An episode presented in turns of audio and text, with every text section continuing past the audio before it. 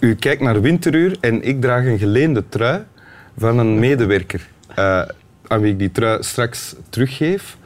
Maar uh, ik heb ondertussen vernomen van kenners dat ik beter met de trui sta dan de oorspronkelijke eigenaar. Dus misschien zou het wel jammer zijn voor de trui om uh, terug naar die oorspronkelijke eigenaar te gaan. Hoe dit verhaal afloopt, zal u merken komende afleveringen van Winteruur waarschijnlijk. Als ik de trui dan nog draag, ben ik gewonnen. En als ik de trui draag, ik heb een blauw oog ondertussen, ben ik gewonnen en verloren tegelijkertijd.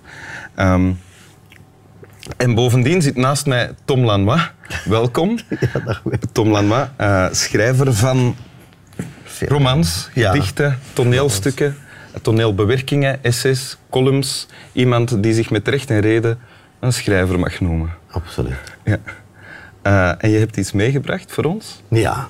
Ze hebben dat in dat boekje geplakt, maar ik ken het eigenlijk uit het hoofd. Draag het dan maar voor uit het hoofd, ja. Zo speel ik veel personen in mijn eentje maar geen voelt zich voldaan, nog recht gedaan. Maar wat het is dat ik ook ben, nog ik, nog enig mens die mens is en niets meer, kan ooit tevreden zijn met iets, totdat hij vrede neemt met dit. De mens is niets. Dat is diep, hè, Wim? Indrukwekkend, ja. ja. En dat is van... Het is, het is eigenlijk van Shakespeare. Uh, maar ik heb het bewerkt, niet dat ik het beter heb gemaakt natuurlijk, maar uh, het is voor mij op, op twee, om twee redenen heel belangrijk. Dit is eigenlijk voor mij, het, het, sinds dat ik dat geschreven heb, weet ik eigenlijk wat ik doe professioneel. Je hebt het jezelf ik... al toegeëigend. Ja, sinds helemaal. dat ik dat geschreven heb. Ja, ja, ja. Maar ja, sinds ik... Want dat is natuurlijk... Uh, kijk, Shakespeare, al die stukken waren ook bewerkingen van bewerkingen. Hè? Ja. Dus ik, doe, ik ben eigenlijk heel Shakespeareaans, met Shakespeare omgesproken. Ja. Maar toen ik... Uh, want de oorlog was nogal lang, maar dus dat stuk wist ik... Eigenlijk is dat wat ik doe. Namelijk... Ten oorlog heel even voor de mensen die dat nooit hebben ja, meegemaakt. Dat is niet die tv-serie die ik prachtig vind trouwens. Ja. Nee, van die gasten nu de Tweede Wereldoorlog uh, gaan ze. De, de, de waren zes, zes bewerking, bewerkingen van zes stukken van Shakespeare. Ja, eigenlijk van acht hebben we er zes van gemaakt. Ja. Uh, en het was een uh, twaalf uur durend, vooral ook taalspektakel. De taal veranderde en de taal was heel belangrijk. En was in vijfvoetige jambe. Dus voor mij is het ook om die reden. Ik heb toen, dat was voor mij bijna de tweede keer naar universiteit gaan. Ja. Dat was echt leren schrijven opnieuw, omdat het in die versvorm zat. Ja. Maar dit specifiek is, um, ja, vind ik wat ik doe. Dat is uh, in al die verschillende personages iets van mezelf leggen en iets daar ook weer van leren. Ja. Dus ik speel in mijn eentje heel veel personen. En als je schrijft, uh, ik weet niet of het met televisie is of op een podium, al zeker wat je doet, zal dat hetzelfde zijn. Maar de intensiteit moet zijn dat dat voor de eeuwigheid is. Mm -hmm. En tegelijkertijd moet de lichtvoetige, uh, het lichtvoetige besef er zijn dat dat flauwekul is. Dat ja. het natuurlijk tot niets dient. Mm -hmm.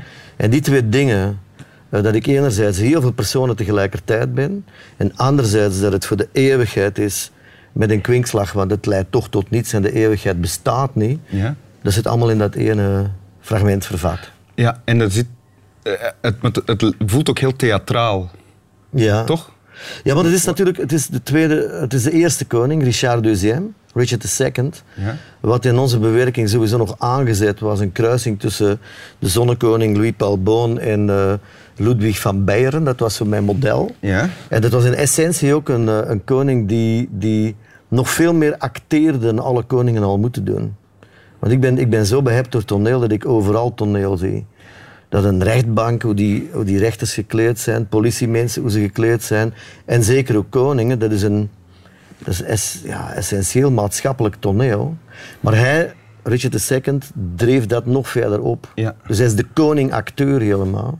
Die op het einde van zijn leven, hij staat nu vlak voor zijn, voor zijn dood, hij zit in een cel, hij weet dat hij vergiftigd zal worden. En terwijl hij dat vergiftigde voedsel opeet, zegt hij dit. Ja. En dat vind ik fantastisch ook, dat oog in oog met de dood, iemand die zo'n overmoed gehad heeft, dit tegelijkertijd zegt. Want eigenlijk speelt hij nog altijd. Ja. Ja. Ja. Als ik, ik weet niet of het klopt wat ik denk, maar ik denk van de... Uh, klopt het dat dit jou ook een alibi geeft, Geeft. om te mogen zijn wie je bent? Namelijk iemand met het temperament van... Uh, ja, iemand die de ruimte wil vullen. Een heel theatraal, groot Ja, maar dat is natuurlijk mijn Napoleon-complex voor een deel natuurlijk. Als je zo klein bent, dan ga je nog meer je best doen misschien om de ruimte te vullen. Maar het is wel zo dat langzamerhand... ehm kijk, toneelschrijven is niet zo evident in deze dagen. En eh, ik ben dan nu ongeremd. En dus te, te, Je bent, nu, je bent nu ongeremd. ongeremd iemand die toneel wil schrijven. Ah, ja. Het zou natuurlijk veel rendabeler zijn dat ik, dat ik kookboeken of eh, thrillers zou schrijven, of een combinatie van die twee, Ja. zeg ik dan altijd, hè, waarbij dat televisiekooks serieel vermoord worden. Misschien, een, soms misschien zin. een idee voor eh, beginnende schrijvers die op Ja. zwart zaad zitten. Voilà, dat is een hele goede truc. Maar eh, toneel schrijven en daarmee bezig zijn is iets wat ik nu mede na sprakeloos vanwege ook dan die geweldige moeder. Het afscheid van die moeder heeft mij er nog des te meer van doordrongen. Maar zo'n groot project als uitzinnig, megalomaan project, 12 uur toneel. En ja, ik heb, daar, ik heb daar heimwee naar. En tegelijk hoop ik dat ze het nooit meer spelen. Heimwee naar dat Naar die project. of- voorstelling, ja. Naar die voorstelling. Dat, dat dat opnieuw geanceneerd zou worden, maar niemand durft dat. Een tegenspraak is natuurlijk die hier ook in zit. Van als je iets in, opvoert op het toneel, dan is het, bestaat het alleen Op in dat moment. moment en bij gratie van het moment Ja. en van de aandacht van alle mensen die daar naar zitten te Ja. kijken. Maar volgens mij is dat de reden waarom veel schrijvers juist niet houden van toneel. Omdat je dan te veel herinnerd wordt aan het feit dat je in het moment moet zitten om goed toneel te maken en dat de voorbereiding, de tekst schrijven, toch weer mikt op de eeuwigheid. Ja. Schrijvers zijn in principe, ja, je hebt dat nodig. Je moet, je moet dromen dat je, dat je schrijft voor de, de mensheid vanaf nu tot op het einde van de mensheid. Maar toneel is inderdaad gedaan op het moment dat het doek valt. Ja. Raar maar waar hou ik daarom ook heel erg van. Die, die combinatie is iets wat ik, dat, dat ben ik. Dat ben ik. En het, de allerlaatste zin in het fragment, hij neemt vrede met dit. De mens is niets. ja. Is Nee, dat totdat iets- hij vrede neemt met dit. totdat hij vrede neemt met Ja. dit. De mens is niets. De mens is niets. Ja. Is dat iets waaraan je jezelf moet herinneren? Ja. Omdat je, ja, omdat je natuurlijk nogal redelijk, eh, behalve heet gebakerd, ook nogal groots in het leven wilt staan, meeslepend en wel. Maar dat ehm, de echte kern ervan, het fundament is heel raar. Het fundament ervan is niets. Is accepteren, wat toch niet zo evident is. Dat lukt hoe ouder je wordt, lukt dat steeds beter om te accepteren dat er niets is en dat het tot niets leidt. Maar dat geeft een geweldige vrijheid. En dat je zelf niks voorstelt eigenlijk. Ja, absoluut. Ja. Maar dat geeft een enorme vrijheid om juist heel veel te proberen voor te stellen. En in mijn geval een gigantisch stemmenballet van heel veel verschillende personages. Geeft dat ook een en grote vrijheid om meer te durven, om alles te durven? Absoluut. Ja. Ja, absoluut. Want ooit, toen jij begon in de jaren Ja. tachtig, eh, dan trad je al op van in het begin en dat werd u verweten, denk ik. Ja, Klopt maar die discussie is nu helemaal weg. Toen lag het heel erg vast wat schrijvers moesten doen of niet moesten doen. Die discussie is ook zeker voor mij weg. Ik heb, doe heb dat. Je daar, heb je zelf daar toen ooit iets van aangetrokken? Ja, ik heb zelfs een pleidooi voor het performer geschreven, wat ik nu niet meer zou doen. Maar toen was het wel voor mij ook nuttig om, het was eigenlijk voor mezelf dat ik dat schreef, om dan te weten waarom doe ik dat. Maar wat ik mij wel herinner uit die periode, ik weet niet hoe het met jou zat, maar die eerste jaren, elke keer op het podium gaan, het was eh, ongelooflijke bestaanspaniek bijna. Ik wil dat en tegelijk, ik wil het zo goed doen dat ik het meestal slecht deed. Ja? Ja, Ah, ja. in het begin. Dat heeft lang geduurd en nu, ik, ik, ik hou er nu zo van. Ik heb een groep gesticht, eh Bloednoot, met, met twee muzikanten. Ja. En we hebben één stelregel, we repeteren niet. Dat zijn twee jazzmuzikanten, we hebben dat één keer al uitgeprobeerd.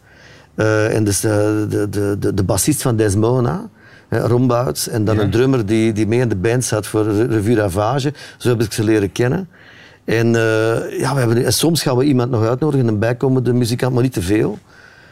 We spreken op voorhand en dus in het moment gaan staan. Ik heb dan verschillende boeken van mij. Ja. En dan zien we wel. En zij maken daar muziek, bruitage, jazz. En ik stel mij voor, het lukt en het mislukt. ja. en dat is mislukt. Oké, ik kan dat nu veel beter accepteren.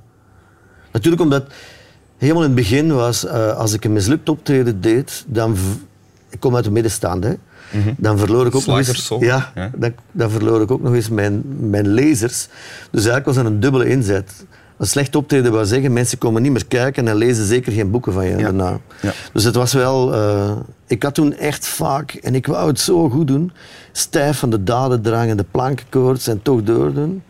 En nu is het allemaal... Ik hou er nu van om echt zo naar zo afgelegen mogelijke hoeken te gaan. Er is een bibliotheek en er zit het publiek klaar.